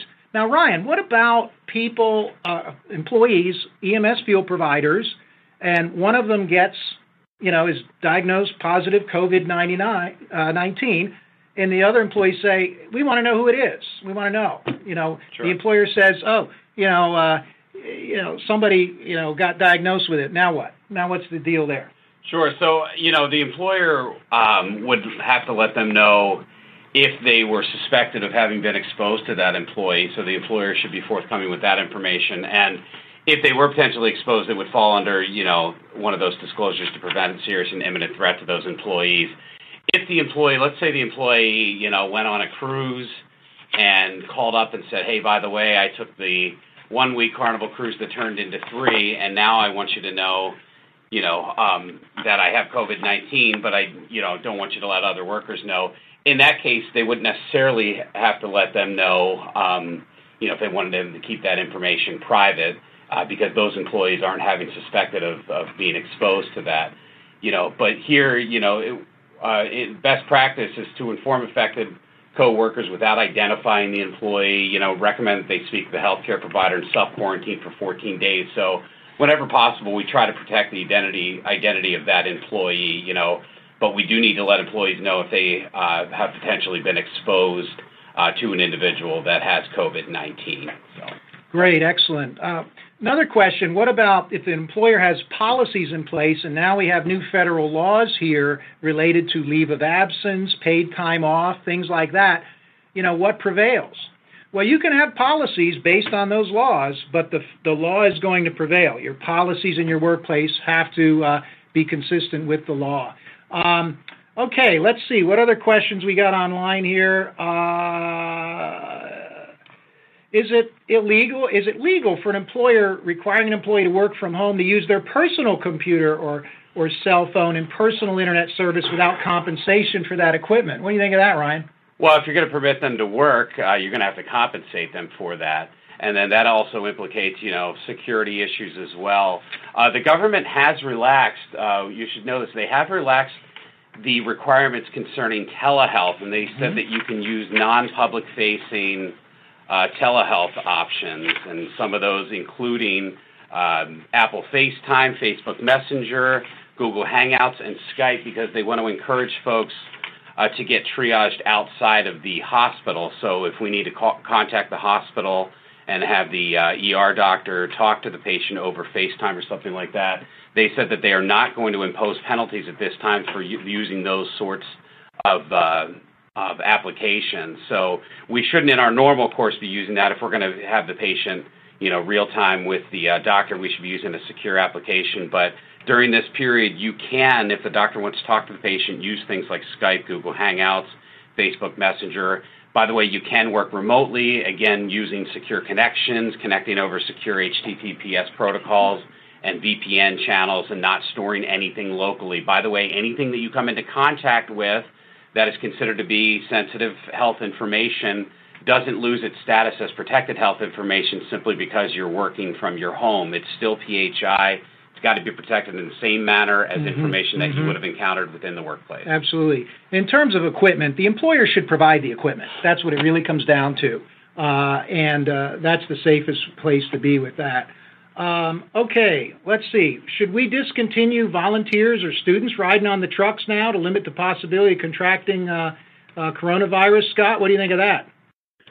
Yeah, I mean, I think it's pretty straightforward. This one almost hits the common sense side. If in uh, for the most part, I would eliminate any additional folks that don't need to be there. Um, I would eliminate them to reduce that exposure. Um, but you know, in the situation in some of the states where they have waived the staffing requirements as to who could be possibly a second person on the truck, if in fact your organization is struggling, I know we already have a nationwide EMS uh, personnel staffage, staffing shortage. You know, if in fact you had someone who you were going to use under that relaxed staffing waiver. Again, though, keep in mind, uh, would one make sure that those folks are um, and have gone through the training relative to infection control, bloodborne, airborne pathogens, as well as how to don and doff PPE. Um, but to the extent necessary, as few people, no additional, you know, no third riders, that kind of stuff. Yes. I would be reducing that and no students. Absolutely. Someone asks a question What about the employee comes to work displaying flu like symptoms, fever, cough, shortness of breath during this pandemic? Uh, is, can the employer send them home? Absolutely, they can. Uh, the employer has an obligation there even to check and see and ask employees. This is an area where you can ask employees, are you having symptoms of flu, fever, etc. Employers can screen people with a temperature gun as they come in if they wish to, as we said. Um, so uh, that's a good point as well. But okay, but in one ahead, one Scott. quick point to make there though is that if in fact you do have an employee who reports and is ill, you may, and this has been covered in several spots, you may in states that have a requirement for reporting pay have to provide that person um, with a certain number of hours of reporting pay um, in the event that they appear, and then you send them home. Um, just to be sure, so that you don't run into any any issues there. Good point. Someone asked this question, which is a very good one. We're seeing shortages of PPE. Uh, what's the obligation of the employer to provide PPE, masks, uh, gloves, etc.? And secondly, what if the employer can't provide them? What do we do? I'll take the first one because it's easy, Scott. Give you the hard one. Uh, does the employer have to provide it? Yes, absolutely. Under the OSHA bloodborne pathogens guidance, yes, absolutely. You got to have masks, gloves, etc. You got to have a policy and procedure in place, training, and so forth. So they they're obligated under also the general duty clause to provide, you know, the equipment necessary to protect employees from the spread of contagious disease. Now, Scott, the hard one. What if the, what if the employer's got a short supply, doesn't have them, or the stuff's outdated? We dealt with that a couple years ago with the outdated drug situation. What do you think? Well, so there there have been some um, relaxing of the standards as it relates to, let's say, for example, expired N95. But really, this comes down to whether the um, an employer an employee has the right to refuse to work when, in fact, there is a great danger to themselves um, and they risk Ill, you know illness or injury. Um, I think you know we have to use the CDC's guidance as of that that has been uh, out there right now relative to um, you know to to uh, using and having the appropriate equipment. We know that there's an, uh, an extreme shortage. I know that many of the groups have been working um, trying to get preferential um, treatment as it relates to the distribution of any medical supplies and equipment. Um, but you know, fundamentally, we wouldn't want anyone doing anything that would place them in jeopardy. But just to be clear, I've had numerous people who have appropriately been wearing their PPE and have transported patients who were known to have COVID 19. That does not mean that you've been exposed, provided your PPE was uh, is fitted appropriately and you were wearing it and you doffed it appropriately. Um, so, so because we've had some folks saying that they want to be put into quarantine following the transport of a patient with COVID 19. But if in fact you don't have the appropriate equipment, you ha- would have the right um, to refuse to do um, to, to work that day. Great, excellent answer, Scott. Let's talk about uh, screenings and, and, transporting patients with suspected uh, coronavirus. Uh, one of the things we've seen frequently is patients asking uh, to be transported for screening, even if they're asymptomatic. You know, how do paramedic-initiated refusals fit into this? I mean, uh, number one, you got to work with your medical director here because under the current conditions we are in, folks, you have the right to come up with policies on how to pre screen people so that you don't have to transport patients to a hospital. We're going to flood our hospitals if we take every person with the sniffles and a fever who thinks they might have coronavirus to a hospital. We're going to see off site or next to the emergency department tents and mass units being set up where you can take patients to those screening facilities. There might be off site places to do those screenings. Should you be taking them? Uh, work with your medical director. You probably shouldn't be taking them by ambulance. If the patient is ambulatory uh, with mild symptoms, you should be encouraging the go by other means. Uh, and I think that's something you got to decide with your medical director what's appropriate, what's not. Any other comments on that, gentlemen? Yeah, this is a really good point. Um, this is an issue that we need to start, that we need to address now. This is an action item, folks. Uh, we need to think about that real contingency that folks are going to be asking you know, we don't want to be caught in that situation. So in some cases, your medical director is going to have wide latitude in terms of developing protocols to screen those patients. Sometimes they're a little bit hamstrung because of the statewide protocols or regional protocols, and that would, uh, you know, you would have to get an exception to that. But this is definitely an action item that we need to jump on immediately. We need to, the goal is going to be keeping patients to the extent possible who really don't need um, treatment at these facilities out of these facilities and screening them yeah. ahead of time. We want to also consider, like I mentioned before, the telehealth option as well. So start talking yes. to your providers, to your physicians. You know, we have that waiver now by the government. They're not going to enforce if we're using FaceTime and other mechanisms. So we need to be thinking about those options immediately today. Absolutely. This here's another really good question. It indicates we're in a changed world. Our county emergency management agencies mandating first responders to stage prior to EMS arrival. Well, we all know we've got tiered response, multiple agencies responding. Look, let's face it, you know, we, we've all been volunteer firefighters and paramedics and EMTs. Sometimes there's too many people at the scene. Why infect them all? Get somebody to the scene, and you should have working out a protocol and policy in your community to send one person in or two people in and then assess the situation. Don't send six people into somebody's house uh, for for a call for a sick person when you don't know what you're walking into. Assess it, stage people away from the area of, of infection potential, and then go from there. But get somebody in there right away, but just don't send the whole cavalry in. Scott, any comments on that? You're still active as a volunteer. Yeah, actually, uh, my fire chief and uh, and our training officers covered this this past Monday night at our at our um, call fire department drill. um, suggesting that you know there is common, and, and I know often you will see a whole number of folks show up to a call, and everybody wants to take part in it. But this is one of those instances in which one person, to the extent possible, goes in, and in fact, in my um, specific area, our regional dispatch center has, when possible, requested the patient to come outside. Um, my yeah. fire chief wasn't too thrilled with that, but has asked the patient to come outside to the extent that they're able, and then really to limit and reduce closing that walk-through, making sure to the extent that you can seal between the front and the back of the truck, and just really limiting the number of people. This is one of those things that I think for years we have all known that the risk exists, but truly haven't appreciated it. This is one of those times where um, we really need to be to be as conscientious as possible. Right. All right. Here's another one shifting to FLSA and pay. Some crew members are asking me about hazard pay. How do I reply? Was there any legal obligation under the law to pay employees hazard pay for this duty in this environment we're in? The answer is no. Uh, there's no obligation there. Your obligation is to pay them their wages, to pay them overtime, uh, and to pay them properly when they're on call or if they're doing anything that uh, is primarily benefiting the employer. Here's a good question for you, Scott, related to um, uh, N95 masks. You and I talked about this the other day. OSHA requires fit testing on uh, masks that we might use. Uh, is there a waiver for that? I understand there's been some relaxation of that, isn't there, Ben? So yeah, there's been a relaxation. There are two standards for fitting face masks. One is a quantitative and one is a qualitative. Most of us have gone through the qualitative, which is where we put the hood, they they puff the uh, saccharin um, and and the you know sort of the wearer of the mask tells you whether they taste it or not. Really, the relaxation was essentially allowing you know even those or even those entities that had to do quantitative, which is is not a self-determined um, ex, you know uh, seal determinant.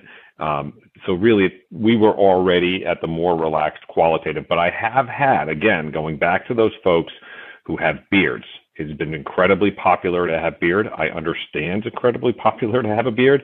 Um, however, recognizing that if you are being fit tested and you have a beard and they puff the saccharin and you can taste it, recognize that means if you answer that you can't taste it and that you're making a seal, that one, you're being dishonest, which would fundamentally be grounds for termination in some organizations. But number two, more importantly, you're you're um, you're knowingly walking into a hazardous situation. And for all those folks who are just the one end of the question, can I refuse to expose myself because I'm concerned about the hazard? To the other end, where I've had people saying, can I either waive it or I'll just tell you that I don't taste the saccharin. To me, those are two very very foolish foolish thought processes when it comes down to this. Those beards will grow back in a period of a couple of weeks. So the qualitative thing, there have been some relaxation, but really you want to make sure that you, have never been more important to make sure that you can make a seal with that N95 respirator. Great answer, yeah. Scott. Super. Um, what if an employee refuses to work due to fear of getting or bringing COVID 19 home to their family? Does that employee have that right? Absolutely, that employee has the right to refuse to work the employer also has the right not to pay them or to terminate their employment in most cases, unless they're protected by collective bargaining. Uh, that is not a reasonable fear in, in, in the eyes of the law. Uh, you know, the, as we talked about with OSHA, if you have fear, for, you know, a legitimate fear that there's something unsafe that the employer is doing that could harm you, that's different. Okay, then you have the right to object, and potentially there's the right. Um, you have uh, in, under the anti-retaliation provisions because they can't fire you for a legitimate uh, concern about your safety. Also, by the way, from the standpoint of unionized workforces, employees, folks, have the right to discuss among themselves workplace issues, pay, each other's pay. They, they have the right to get together to discuss issues related to workplace safety and to, to ask employers questions about that. You cannot discriminate against uh, employees uh, for doing those sorts of things. Okay, and that is that is a right uh, that the National Labor Relations Act uh, pr- provides to to all employees, basically. Uh, the right to gather for mutual aid or protection, in addition to the right to uh, negotiate or collectively bargain with the employer. So that's an area of the National Labor Relations Act that does cover all em- employees. So we have to be sensitive to that. Okay, Ryan, in terms of uh, HIPAA and uh, sharing information between uh, facilities, You know, what, you know, what, what's your comments on that in this era we're in? Any thoughts on that? Sure. I mean, obviously, we can share uh, any information about suspected COVID 19 uh, with any facilities that we're transporting the patient to, any facilities with a need to know about the patient's suspected COVID 19 or confirmed COVID 19 status. Uh, we're, we're, permitted to share that information. We need to be sensitive whenever possible. If we don't need to use the patient's name, you know, out in the open or something like that, then fine. But to the extent possible, and when we're responding to calls, a lot of the uh, questions that I've been getting recently are, you know, hey, sometimes the fire department shows up on our calls, sometimes police department. How do we communicate it to them? Um, in, in, if they show up on scene, you can communicate to them, hey, this patient is suspected COVID-19 patient. Uh, you might want to hang back in this case.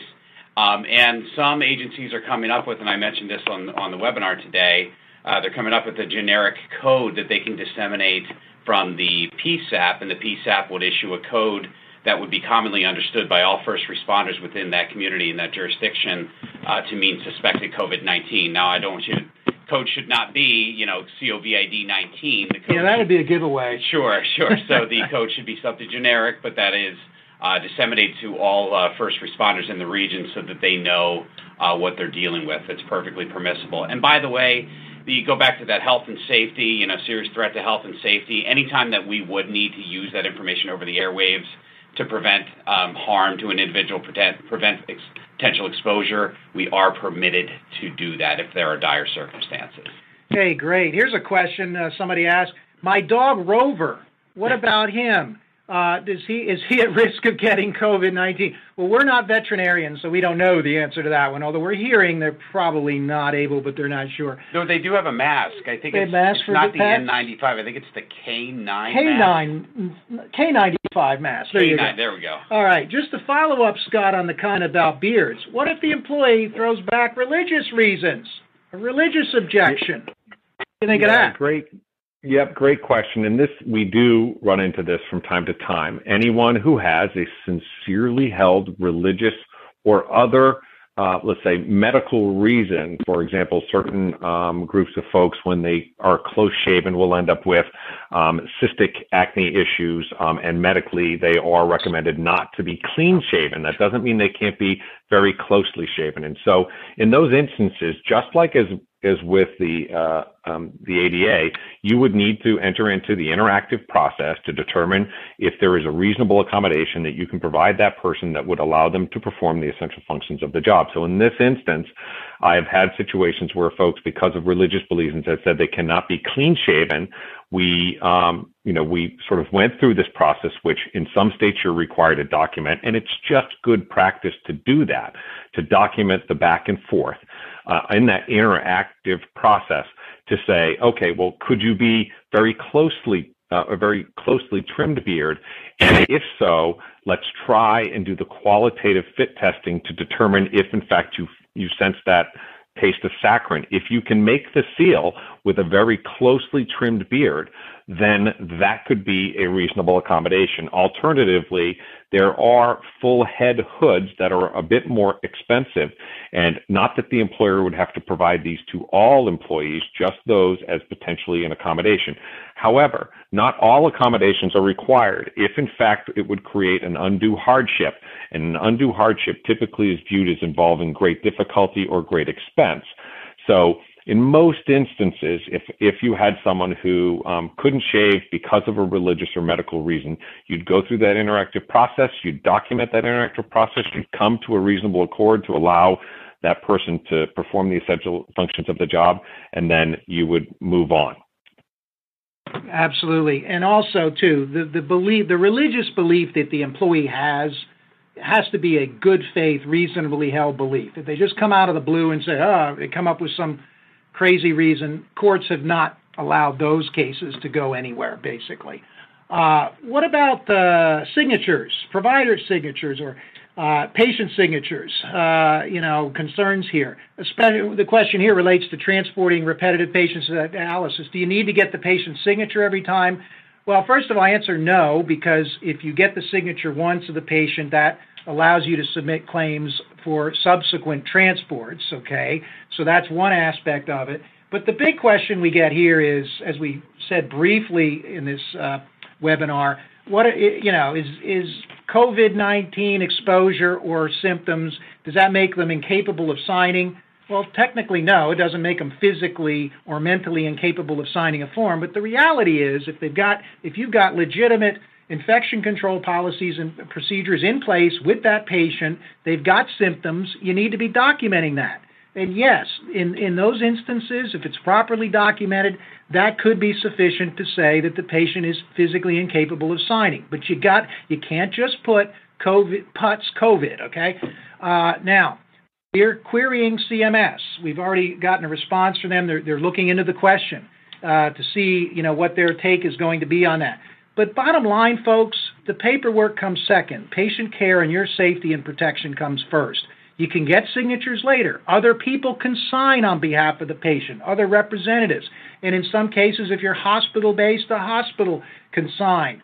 Uh, so, and you can also verify that the patient's incapable of signing and no one else is available or willing to sign, then, then you could still submit the claim later. So don't get all hung up on that one, okay? Focus on the patient care, focus uh, on your safety. Ryan, you had a HIPAA related question that came in. Well, actually, no. Th- this is actually along sort of the same lines here, oh, talking okay. about you know because the reason we get that signature so we can bill their Medicare. You know, with respect to uh, Medicare, is Medicare relaxing any of the um, requirements concerning where we're taking the patient? In other words, let's say we start encountering hospitals that are full and can't take on other patients. Can we take them maybe to a lower acuity setting Mhm. setting to be evaluated? Is, is Medicare going to pay for something like that? Currently, uh, we don't have any waivers to that effect, so uh, Medicare would not pay for that. That doesn't necessarily mean if you're out in the field, we're going to base our decision on where we're taking the patient based on whether or not Medicare is going to pay. We're going to take the patient wherever they can get evaluated, of course, and we'll sort that out on the back end. But currently, Medicare has not issued any waivers. They have done that in the past. You know, uh, when we had Hurricane Katrina, they would waive requirements concerning closest appropriate facility and where the patient was going we're actually going to a hospital sometimes, but we will let you know. Um, hang tight. We'll put information out if Medicare does uh, start making those sorts of waivers. Yeah, things are happening at such a rapid pace, so stay tuned. Uh, another question: Employee tests positive workers' comp claims. They submit workers' comp, uh, and it's approved. They get they get time off benefit or wage loss benefits, meaning they're getting pay. What about this new paid sick leave policy? Is that going to uh, mean they get both?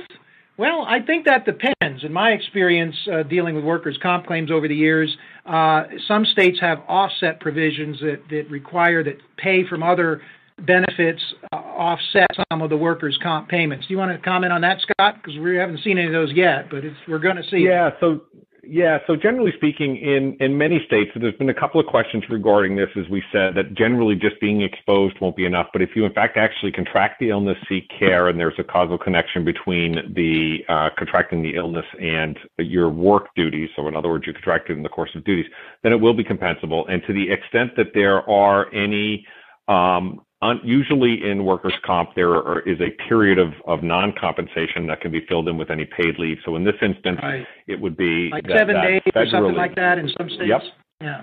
Yeah, and then they Mhm. would offset that workers' comp payment by any other paid leave that might be provided there to ensure that you received the maximum workers' comp amount. Absolutely. What about a volunteer EMS provider who gets COVID? Because we haven't talked much about volunteers, and, and you all are just so we admire you so much being out there on the front line and and not getting compensated. You're helping your community so well. What if you're a volunteer EMS uh, provider and you get COVID through a rescue call? How how are you covered under your your other job? You know, uh, are you covered under your your uh, other employer if you can't work? You think, Scott?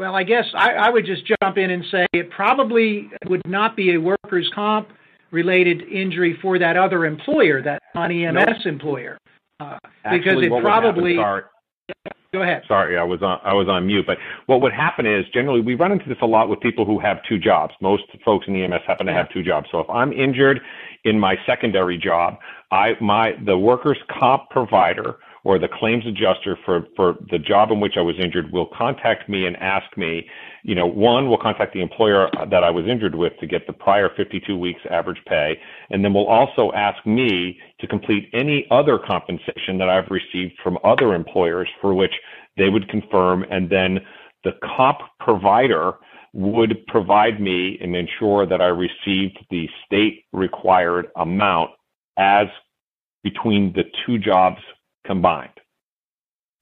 Right. Yeah, and it depends. If, if it's two EMS jobs, then they're going to get together and share that responsibility. But if it's a you know volunteer as an EMS provider and then a non-EMS job, it's probably not going to be workers' comp under that non-EMS job. Uh, here's an interesting question. Uh, what about refusals to wear masks? Number one, what if an employee says, ah, I'm not going to wear that mask? Can the employer terminate the employee and send him home uh, or send him home? Absolutely. Employees are required to follow the PPE provision requirements and so forth. So, yes, uh, they can't scream and say, no, I can't, you know, I'm not required to do that. It's my body. You can't tell me what to do. Now, what about a patient? What about a patient who refuses to wear the mask, barrier protection now because they are a COVID 19 patient? Can you refuse to transport that patient? Scott, what do you think of that?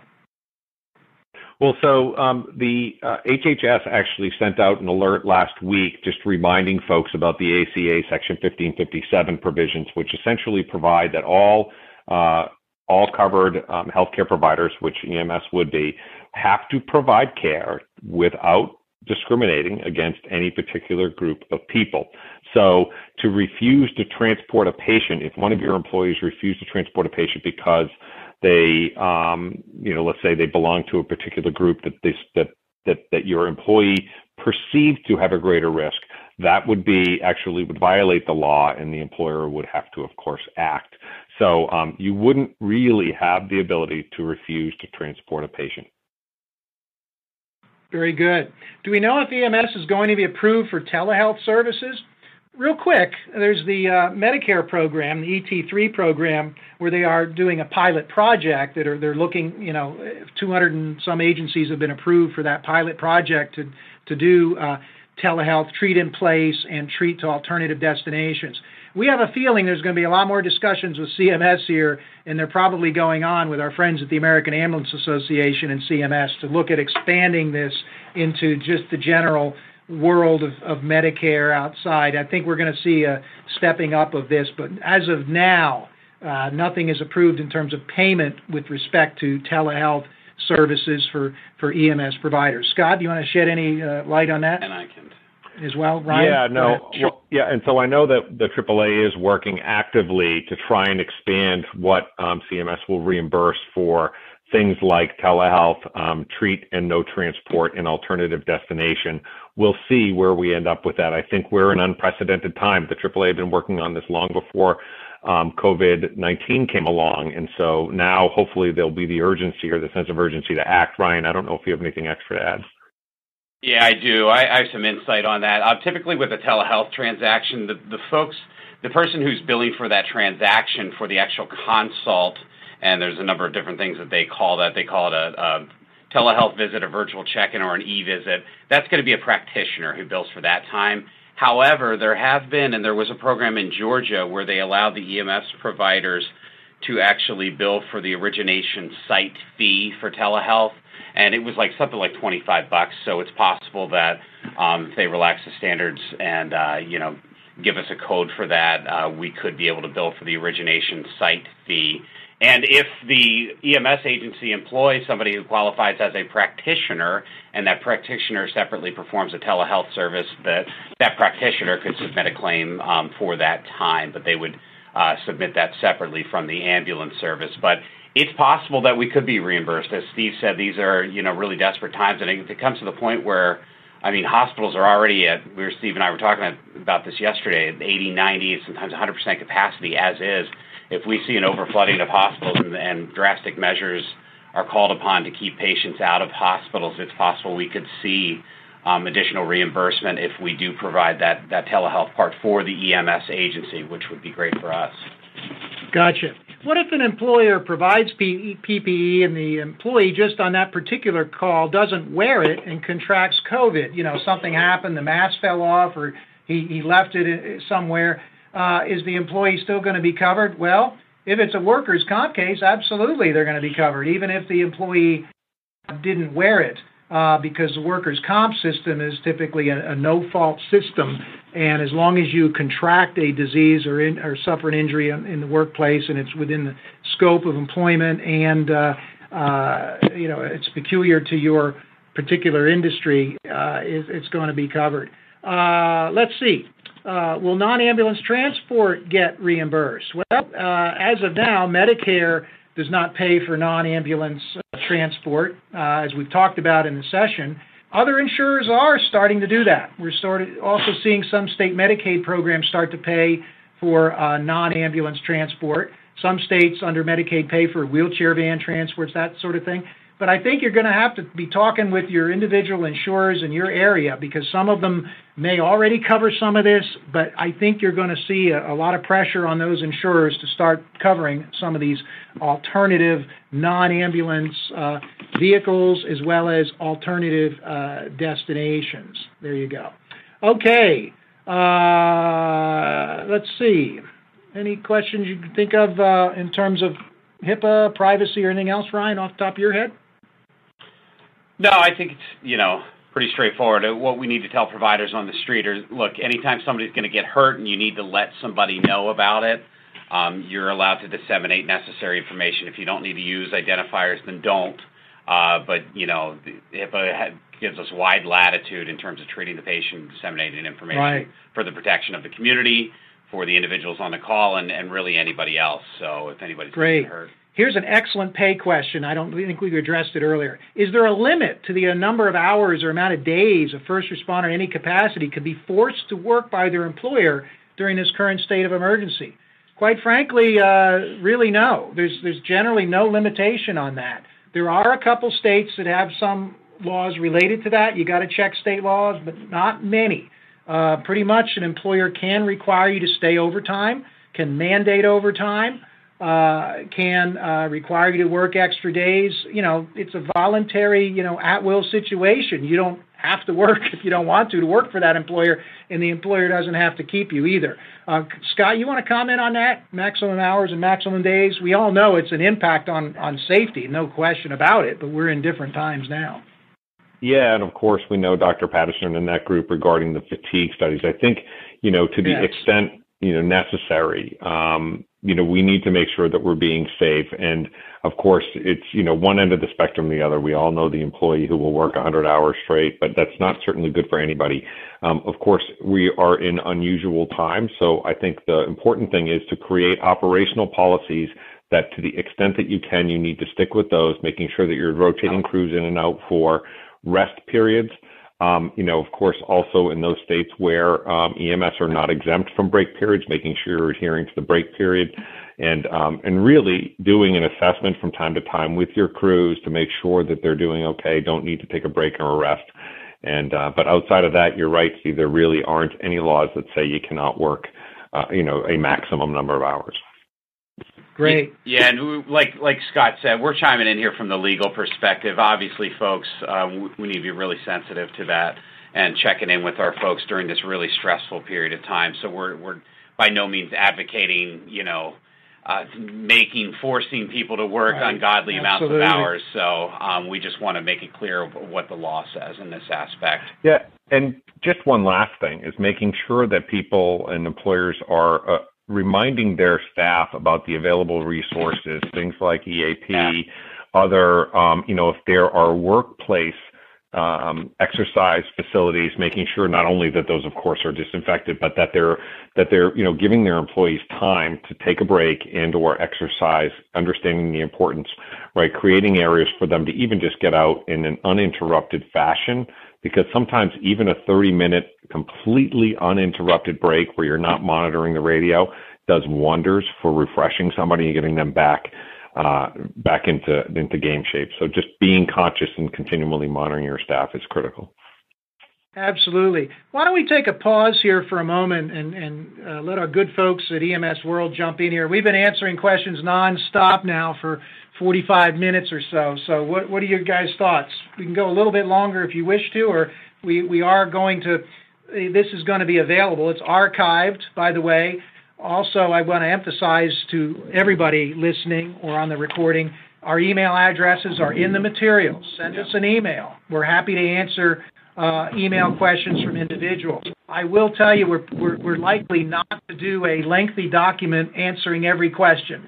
Uh, that's just beyond the scope of this thing, and it requires us to really put a, lot of research into that. And right, frankly, we'd rather deal with people one on one with specific questions offline. Uh, we're also probably going to be doing additional webinars and podcasts related to these in many subjects since we're way out in the whole new territory, folks. And again, uh, thank you for every everything you all are doing out there. Uh, Hillary, would you want to jump in, or John? Uh, yeah, thanks, Steve. Um, I think we're we're coming up on about uh, two hours here, so I think we can start wrapping up for today. I do want to mention a quick thank you to our sponsor Zoll for sponsoring the presentation today, and also, of course, a very special thank you to um, to Scott, Ryan, and Steve. You guys put together a terrific presentation on very short notice. So we certainly appreciate that. And by the looks of the numbers on this webinar, um, our audience definitely appreciates it, it as well. So um, thanks again. We do have, as Steve said, we had a lot of questions coming in about uh, a recording of this presentation being made available. So uh, yes, we are archiving the recording of this webinar. You'll be able to find that at emsworld.com slash webinars. And um, on that note, I really want to encourage our audience to keep an eye on that page. Again, it's emsworld.com slash webinars. We are planning a series of uh, weekly webinars in the coming months on all different uh, coronavirus topics. So we have one scheduled for uh, airway management. That's next Friday, March 27th. Um, other presentations coming up. We have one on uh, PPE and uh, decontamination practices, wellness and social health, and also one on online simulation. So there's a lot of information coming out um, keep an eye on that on that page for the new presentations and also the archives that are being made uh, available to you on a continual basis. Um, so at this point, yeah, um, Scott, Ryan, and Steve, thanks again. Have any? Uh, do you have yeah. any closing comments for the audience, uh, yes. uh, real quick, before we sign off today? Go ahead. Yeah, thanks, John. And we really want to shout out to you folks at EMS World. Uh, Hillary was on the phone with me right away about doing this and uh, you guys are all over this. Uh, really appreciate it. I'm sure your your your audience appreciates it uh, as well, and, and it's a great service you're doing for the EMS community. And I want to thank Scott, our colleague, and, and the good folks at the American Ambulance Association. This is one of many collaborative efforts we'll be uh, undertaking with the American Ambulance Association. When I say us, Page, Wolfberg, and Wirth, uh, we really have a great team uh, uh, working on a lot of projects coming up. So, with that, Ryan, you'd like to make a comment or two, and, and maybe we'll toss it to Scott then. Sure. Yeah. Um, I, I, just want to thank uh, EMS World for this opportunity, and thank you to everyone on the call. Um, you're all here because you're out there serving other people in some way, shape, or form, whether you're a provider or somebody you know who's in the billing office. You're all making this work for the folks out there, and uh, thank you very much. Stay safe, um, stay sane over the next you know coming weeks and months. And you guys are out here on the cusp of this thing. The fact that you're on this call means that you're arming yourself with the right information. Yeah. Today is is day one, folks. Hit the ground running because failing to prepare is, is preparing to fail. So, uh, with that, I'll turn it over to Scott. Yeah, no, thank you uh, both to, um, to Steve and, and Ryan, and of course everyone over at EMS World. Um, you know, as I think in the last you know few weeks we've all been working out straight. Nothing like being out on the front lines. I'm at very low risk of actually engaging or encountering a patient with COVID, but recognize that we're here as we are in uncharted territory. Of course, there isn't there there aren't any laws specifically drafted that tell us how to answer these. So we will do our best. Certainly, reach out to those organizations such as the AAA or PWW or any of the other groups that represent EMS organizations. And um, you know, we're all here to help and just you know thank everyone for their efforts. All right. Thank you all. Thank you, John and Hillary. And as presenters, we're going to sign off. Is that okay? That's that's totally fine, Steve. Thank you again, gentlemen, for your time today and all the work and the preparation. We really appreciate it. Thanks again to our attendees, and have a great day and weekend. This has been an episode of EMS World Podcast. You can find this audio and more like it on the podcast page of emsworld.com. You can also follow EMS World on Twitter, Facebook, and Instagram.